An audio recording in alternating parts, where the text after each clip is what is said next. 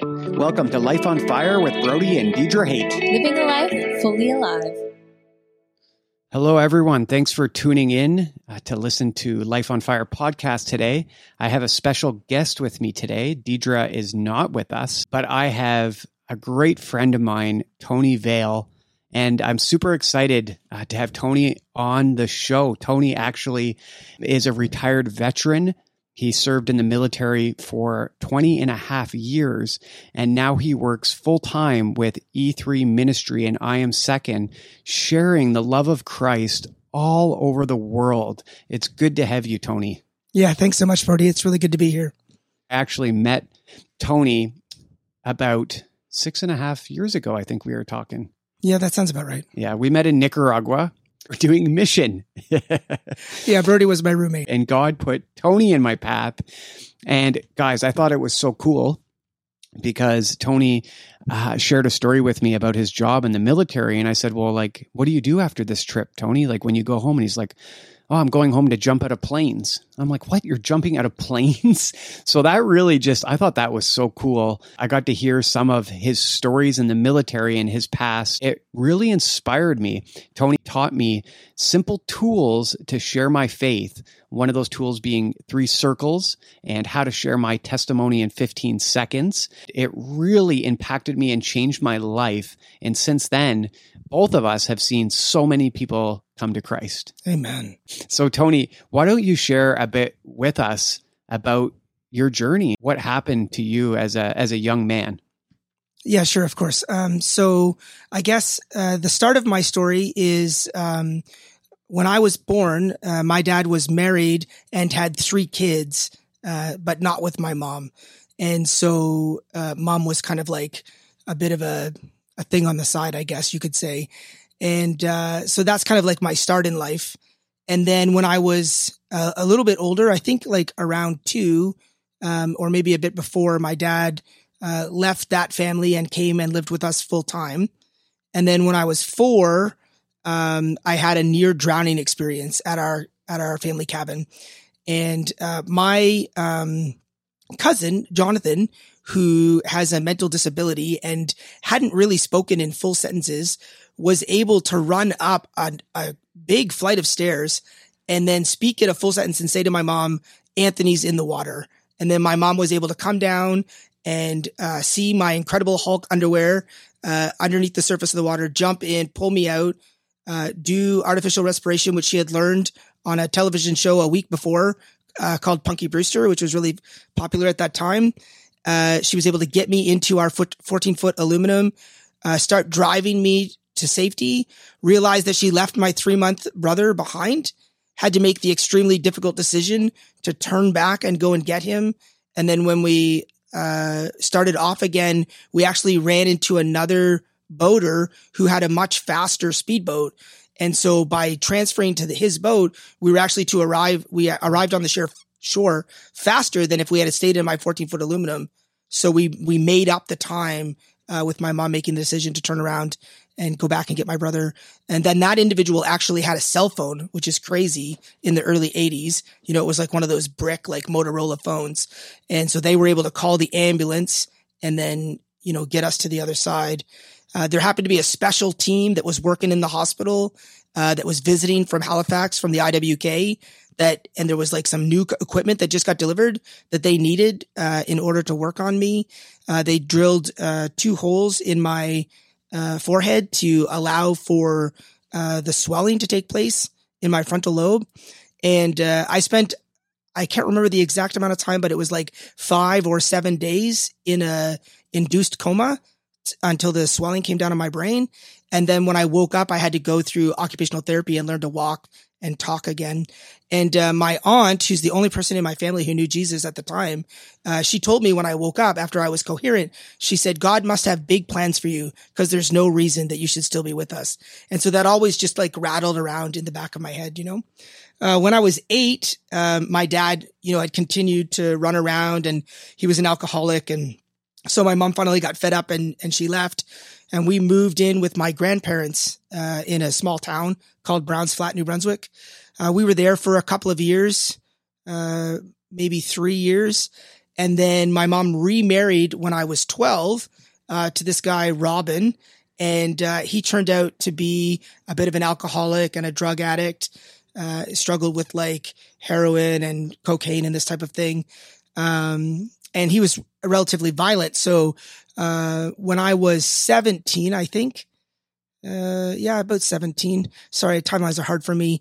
Um, he was uh, getting out of the truck and he was in a rush and I had parked my bike uh, in front of the door and he tripped over the bike on his way in and uh, slammed his finger into the door jamb and broke his pinky finger.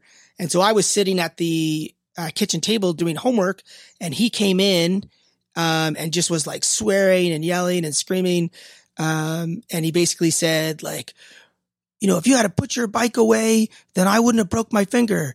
And I was like, yeah, if you had to watch where you were going, you wouldn't have tripped over my bike. And uh, that was maybe not the most appropriate thing to say at the time. But so he picked me up and threw me over the kitchen table and into the wall and uh, pinned me with his elbow. And he was going to like beat the living snot out of me. Um, and my mom was doing dishes and she had a cast iron frying pan in her hand. And she was like, if you lay a hand on him, I'm going to hurt you. And, uh, so that was enough to like calm him down. But after that was done, I called my dad and I moved, uh, like my biological father moved into the city. Um, and, uh, you know, to make a long story short, I, you know, dad and I didn't fare much better and he wanted me to start paying rent. Uh, so I, I decided that I would hit the streets so that I lived as a vagabond for, uh, somewhere in the vicinity of 11 months. Still managed to graduate from high school. Um, I ended up paying a buddy of mine, um, $90 to let me live at his house for a month so that I could have an address so that when I joined the army, I could actually have a home address to write on the application form. Um, so that was rather interesting.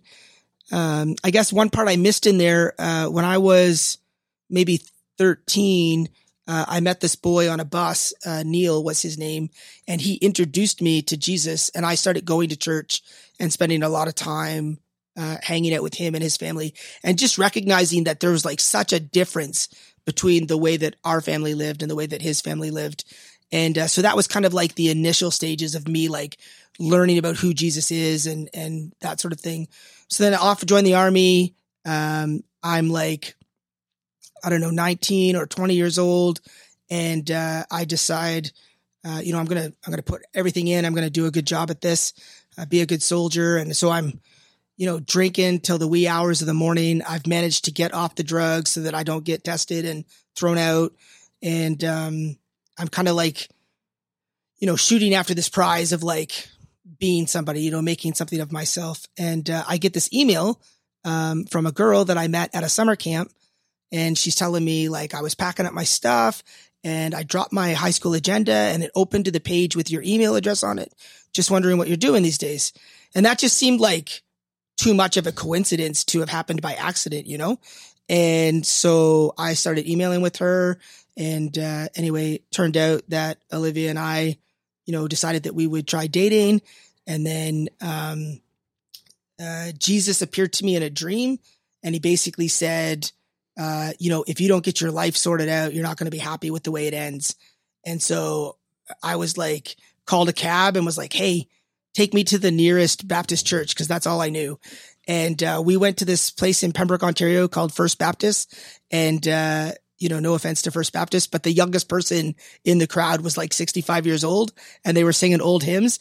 And I left that service thinking like, God, is this some kind of joke? Like, and I was like, I was like, man, I thought I was going to get my life sorted out. I thought I was going to meet a nice girl. Thought I was going to make some friends. And I'm like kicking this rock down the road and I'm like actually cussing at God. And I make it about two blocks on Moffat Street in Pembroke. And uh, I come to another church on the corner. So First Baptist met from um, nine till 10. And then I came to this church called Wesley Community Church and they met from 1015 till 1115. So I walked up the steps and the pastor, Pastor Herb Van Essen, uh, met me at the door and he gave me like a big handshake and a half a hug. And he was like, we're so glad that you decided to join us here today. And, uh, I had not had much in the way of positive male affection in my life. And that moment, like I was just like, wow, this is so different. And um, so I learned in that church a lot about grace and love and forgiveness. And uh, I worked through a lot of bitterness and anger that I had in my heart. uh, Olivia and I um, dated long distance for about nine months. And then uh, I asked her if she would move to Ontario so that we could get to know each other a little better. She moved up on February the 1st. Uh, we got engaged on uh, March the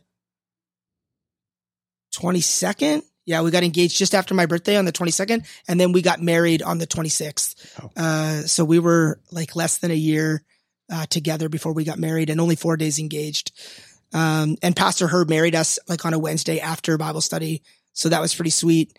Um, I did a few tours overseas. I was in uh, Bosnia and Croatia, and then I did a tour in Afghanistan. Um, and then uh, Olivia and I uh, decided that maybe uh, the army was not the best way, like not the best place to be to be a dad and raise kids. Uh, so then I applied for search and rescue. I joined. Uh, I ended up being successful in my application process and my the kind of like trial period. Um, so then I became a search and rescue technician in the Air Force. And so I was busier on an everyday, like day to day basis, but I was home more often because I never went away for more than like seven to 10 days, as opposed to the army where I was going away like six to nine months. Um, and then we had our first child. Uh, so in right after I got back from Afghanistan, uh, once the malaria pills had been cleaned out of my system, uh, then we uh, got pregnant with our first child, Micah, and he was three months old when I went to um, to, to my SAR Tech tryout. Um, and then from there, uh, I spent 12 years, three postings, uh, Comox, uh, Winnipeg, and then Greenwood, Nova Scotia, uh, jumping out of planes and hanging out helicopters, rescuing people from like sinking boats or overturned vessels or plane crashes, lost hikers, you know, this type of thing, uh, which was exciting and fun and kind of like, you know, kept me interested. And uh, then just recently, in June of last year, uh, God called me to step away from the military and uh, start pursuing uh, employment uh, full time in ministry. So now I'm uh, working as the strategy coordinator for E3 Canada, which I volunteered with the organization for the last eight years.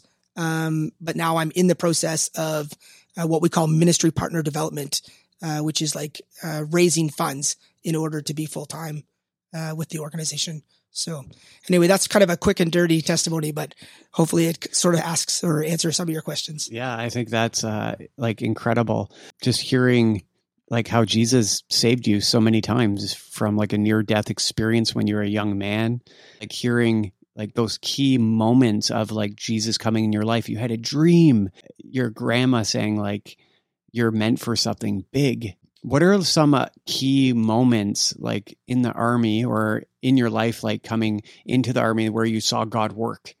Mm, yeah, those are those. That's a really good question. So, um, I guess if I think like key moments in my life as I was entering into the army, uh, so I guess the first one would be like I wasn't I wasn't into like serious hard drugs, um, you know, but a lot of like entry level stuff. And so I was doing a lot of reading and research about like how long I needed to be clean before I signed up so that I wouldn't, you know, like get caught on any tests.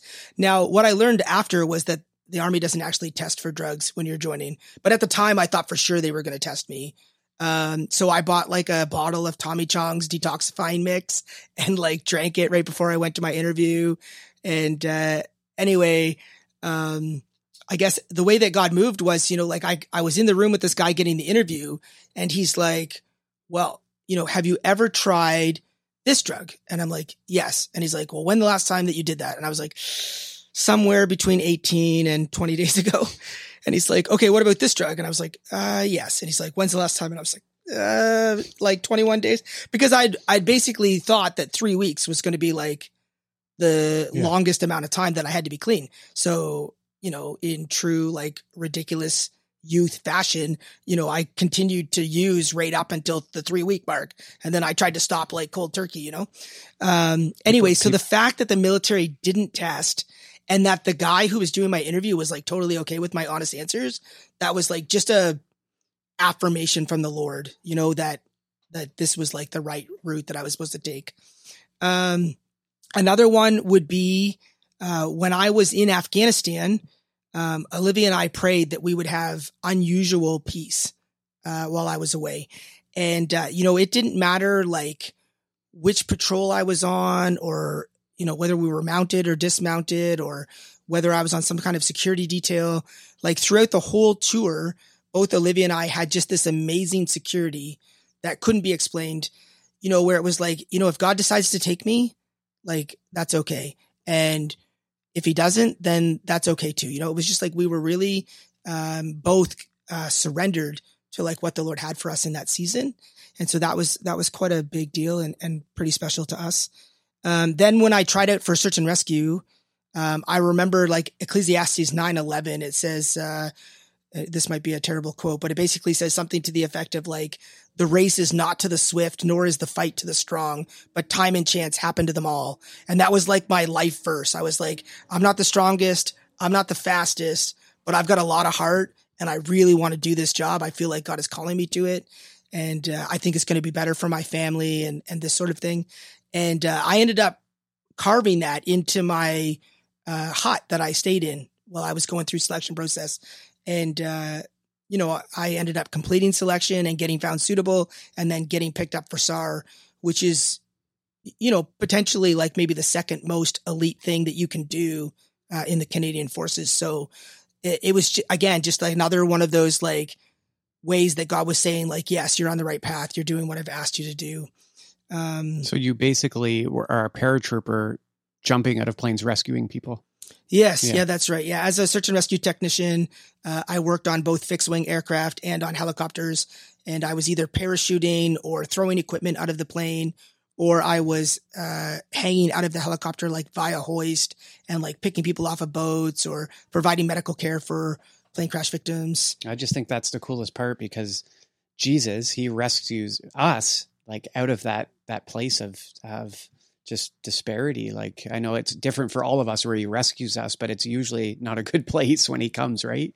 And his hand is out and it's it's similar what you're doing in the natural.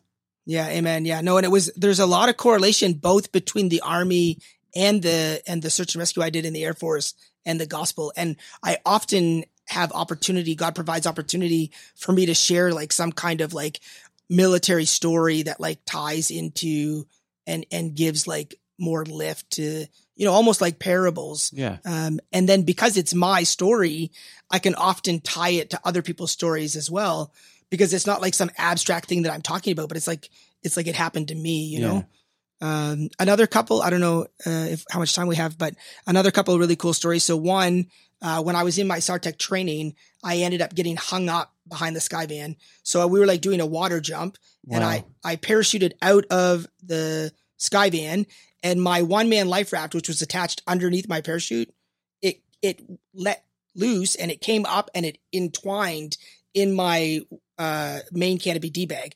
And so I was actually like had this my parachute was like tied in a knot with my life raft and I was attached still to the aircraft. And was this in Canada? Yeah, in uh, over Comox Lake okay. uh, on Vancouver Island in BC. And uh, so the guys had to decide, you know, are we going to try and pull Tony back into the plane and potentially have his chute open and maybe take the whole airplane down? Or are we going to cut him away from the aircraft and hope that he has enough time to sort himself out before he hits the water?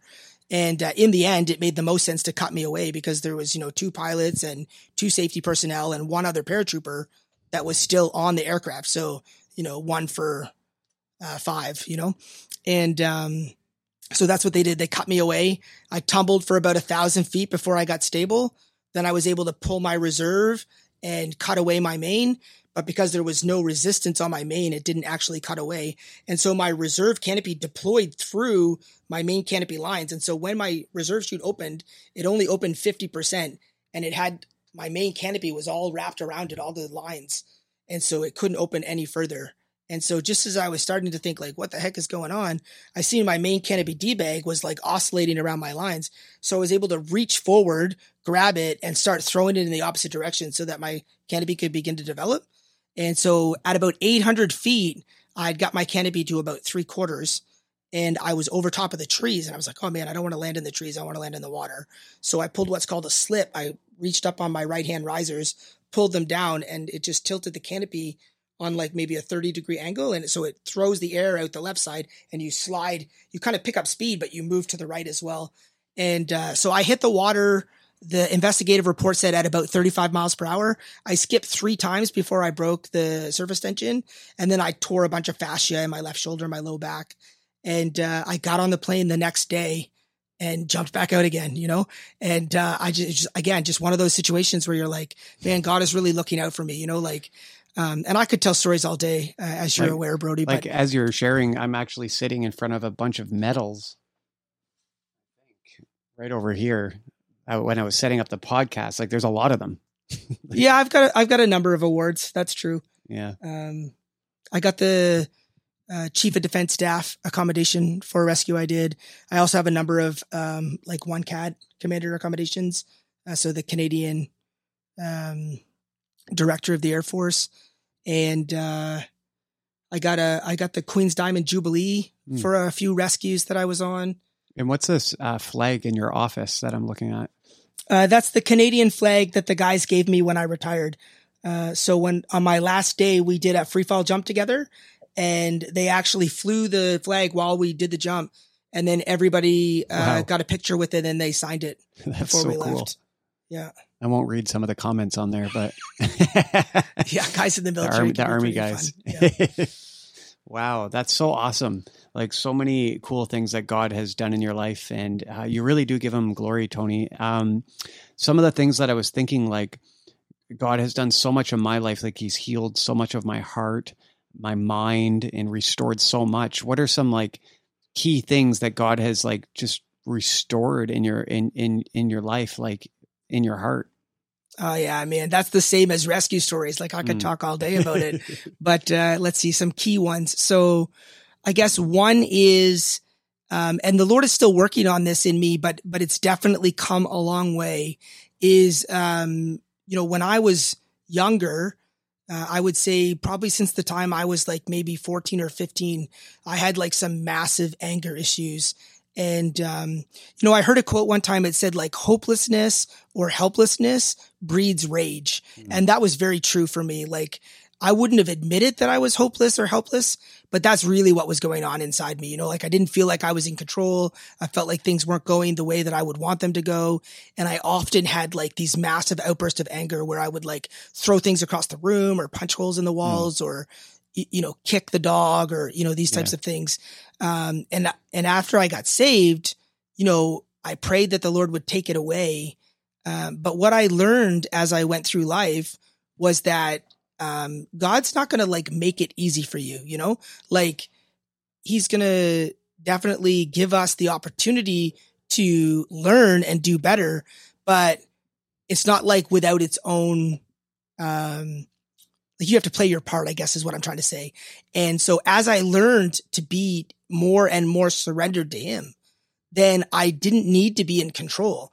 And once I was okay with not being in control, then I wasn't as angry. And so, you know, it's just, it's really, it's honestly a miracle, uh, the way that I can interact with my children now and with my wife, as opposed to like the way I would have, you know, a decade ago. So the Lord, and really it was outreach and evangelism that Mm. really sprung that in me because that's where I learned that it was impossible for me to have all the answers. Mm. You know, it was like, it just, this idea of like being like totally real and raw and out and exposed and like and just and just like letting it all hang out you know and then having having zero control and not being able to do anything about it and just like totally relying on the lord to like direct the conversation and take things and, keep you safe even. You know i've you know maybe we'll get to it later but some crazy stories about like doing evangelism in like the most scary bars in like winnipeg and stuff. Um and yeah so anyway i guess the lord just really healed me of my anger. Um also um, I spent a lot of time trying to prove myself. Um, you know, as a young man, I was often like on the fringe of, you know, the class or whatever. You know, I didn't have a lot of friends. I didn't get along really well. Um, I didn't have many guy friends at all. I mostly hung out with girls. And, uh, you know, that created its own problems.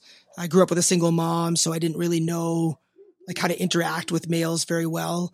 And, um, you know, then I joined the army and then it was like the other extreme. Like I, I became like almost like, um, like a macho, like, you know, pride filled, like arrogant kind of pompous fool. And, uh, so it was really interesting how God used it to like take me like from one extreme. And then I like went through this other extreme. And now I feel like the Lord has really leveled me out to the point where like, you know, I really perform for an audience of one, you know, like my whole, um, performance anxiety and, and desire to be like recognized and this sort of thing. Like, uh, that's not there anymore. You know, like I just, I actually just want God to be glorified. And if nobody knows my name, that's totally cool. In fact, doing things like this podcast actually make me feel a little bit odd because I'm like, oh man, like whoever's listening is going to hear my name. And I'm just like, sometimes pray like maybe they'll forget it. Like I hope they remember the story, but I don't want them to think about me, right? I want them to think about God and what Yeah. he did. So Amen. Praise God. Hello, if you are feeling encouraged or inspired, we want to invite you to become a monthly partner with us. The information is going to be in the description below. We just want to continue to love God and love people in whatever way we can. Enjoy listening. After all of this, you just have like a burning fire inside of you to share Jesus. Like that's I've shared Jesus with you all over. I've seen you baptize people in Nicaragua in garbage buckets. that's And- all. and that's all- troughs. and troughs. That's all they had, guys. So whatever they have, we just got to share Jesus uh, in your town. We've done that more than once, and that, that's so fun. So, what is your desire like with God? Like, I know you love Him. uh, You love doing outreach. You love planting churches. You love seeing people get saved. Yeah. What is what's next? Oh man. Well, so I mean, yeah, I mean, you said it really well. Like God has has just prepared me my whole life, I think, to be ready for this moment, you know, uh, where like honestly, like with jumping out of airplanes and going to war and, you know, not like not that my childhood was terrible, you know, but but having a bit of a rough start in life, you know, it makes it so that I'm not actually scared to go and talk to people. You know, to be honest, like 100% like transparency here, the the most the most difficult people for me to talk to about Jesus are people who are like well off, you know, upper middle class or like the rich. Like those are the those are the hardest people for me because like I, you know, three quarters of my body is covered in tattoos. I've had loads of body like 70 body piercings. You know, I've lived on the streets. You know, I've been to Afghanistan. Like I've slept in body armor. I've, you know, jumped out of an airplane and then like built a lean to and slept in it for two days. You know, so like I don't know, man. Like God just, he just set me up so that I can go into like these like dark places and just be completely unafraid Mm. and just talk about the difference that he's made in my life and just how much difference he can make in theirs, you know? Like, uh, I just, I feel so, um, like it's like almost thrust. Like I feel like Yeah. God has thrust me out. Yeah. You know, he's like, you know, perhaps you are here for such hmm. a time as this. And so, and I've, you've seen me in trainings, but like, I, there's nothing I love more Yeah. than seeing a current Christian hmm. get lit up for sharing Jesus with other people. Because man, if we're not on mission for Jesus, like what the heck are we doing? You know what I mean? Like it's his vision, his mission, his kingdom. And like he, he rescued us out of darkness hmm. so that we might proclaim his marvelous light. Amen. So we better get proclaiming. and you and you do like you do share like you've inspired me greatly since I've met you with the way that you live your life, the way that you father everything. you're just an awesome guy. And as you're sharing, going out in the darkness uh, into some of these wild, crazy places, what is one story that comes to mind of an awesome gospel share or somebody giving their life to Jesus? Or what is one story that comes to mind of like you've been all over the world now sharing the gospel? Um, Yeah, man, uh, limiting to one. That's, yeah, I know that's, that's hard, pretty tough. but um, I think I'd like to brag on my kids a little bit. I think so. Uh, one time, uh, we had this team from Alabama that came up to visit us in Winnipeg and we were doing some outreach in the north end of the city. And, uh, we had determined through prayer that we wanted to go to this bar that was on Main Street that was considered like one of the kind of darker parts of the city. And as we were standing outside as a team in the parking lot and we were praying, uh, God gave me a vision of like Paul getting stoned and then getting dragged outside the city and then getting back up and going in the city again. And I was just like, Oh my goodness, do you want me to share this with the team? Like, this is pretty intense, Lord. And, um, he kind of indicated to me that he wanted me to share it. So, you know, I did. I took the opportunity to just share with the team, like, you know, and these guys are not evangelists. They're not like missionaries. They're just like normal everyday people who signed up for a short term trip with their church. And I'm just telling them like, Hey guys, this is like one of the darker parts of the city. You know, this is the murder, uh, murder capital of Canada and it's the middle of the afternoon. So it's probably not going to be super bad, but I just want you to let you know that like we need to go in there with the attitude that like everything for Lord Jesus. Right. And you know, I thought they were going to tell me I was crazy and walk away, but they were super pumped. They were like, yes, let's do this. And so I, I told them like, you don't have to come in. Like, I know like this is a strange way to start off. You know, it's not really a pep talk. And they were all like, no, no, we want to go. So anyway, we went in and we talked to a number of people. There was like maybe 10 people in the bar, like kind of regulars. And, um, this one girl we met, her name was Karen and she was a prostitute and she was really agitated. You know what? She was probably high, uh, probably drunk at the same time and just like you know, was trying to get a John, but, you know, was having no luck of it. And like, like, I don't know, like if she owed some money, I, I really don't know, but she, she was getting more and more agitated. And then she ended up getting kicked out of the bar. And my wife was parked outside the bar in the van with my six kids. And she saw her come out and she was like, Oh goodness, like I really feel like the Lord is leading me to go talk to that person, but I can't really leave my kids in the van by themselves. So I how we're going to do this. So anyway, she ended up texting me. And so we kind of finished up talking to the people we were. And then we came back out and I saw Olivia like waving at me from the window of the van. So I went over and she's like, I tried to talk to this woman. She was like not interested at all. You know, I was like, oh, I tried to talk to her in the bar. She wasn't interested in talking to me either. Then this guy, William from the team came over and he's like, well, maybe we could go try again. So we went across the street. She was like not interested in talking to William and I, you know, being two like middle aged men, you know, uh, kind of getting in the way of her business, you know? And, uh, so I went back to the van and I said, maybe if one of the little girls comes with me, you know? And so Acacia, I think, and, you know, my daughters will correct me later when they're listening to this. I'm pretty sure it was Acacia. She came out with me and we went across and you know, all it just changed. Everything changed. She like softened. She was like really like leaning over, listening. She told us that her name was Karen. And Acacia said, you know, like we really want to pray for you. And she looked at me with tears in her eyes and she's like, I don't think she knows what I do. And I was like, no, actually she does. And it doesn't matter because we still love you because Jesus loves you. And we would like, it would just be like so awesome if we could pray for you.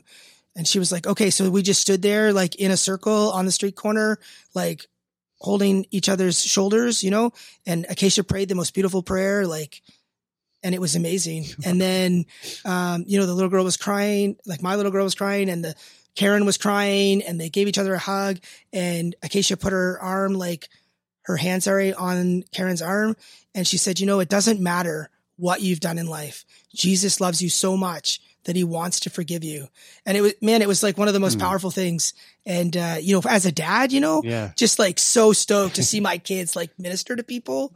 Yeah. So anyway, that's a, kind of a cool story that comes to mind. That's an incredible story of uh, family on mission. And yeah, I'd like to brag on your kids too, because I've seen them pray over others and it's like you just feel the Holy Spirit. like it's awesome to see them out praying for people in the community, being so bold and just they love Jesus so much. Yeah. Amen. Oh man, so many stories. We could just keep talking for hours upon hours, which I'm sure we'll do after the podcast. Well, thank you so much, uh, Tony, for coming and just sharing some of your life with all of the viewers um, and what Jesus has done in your life.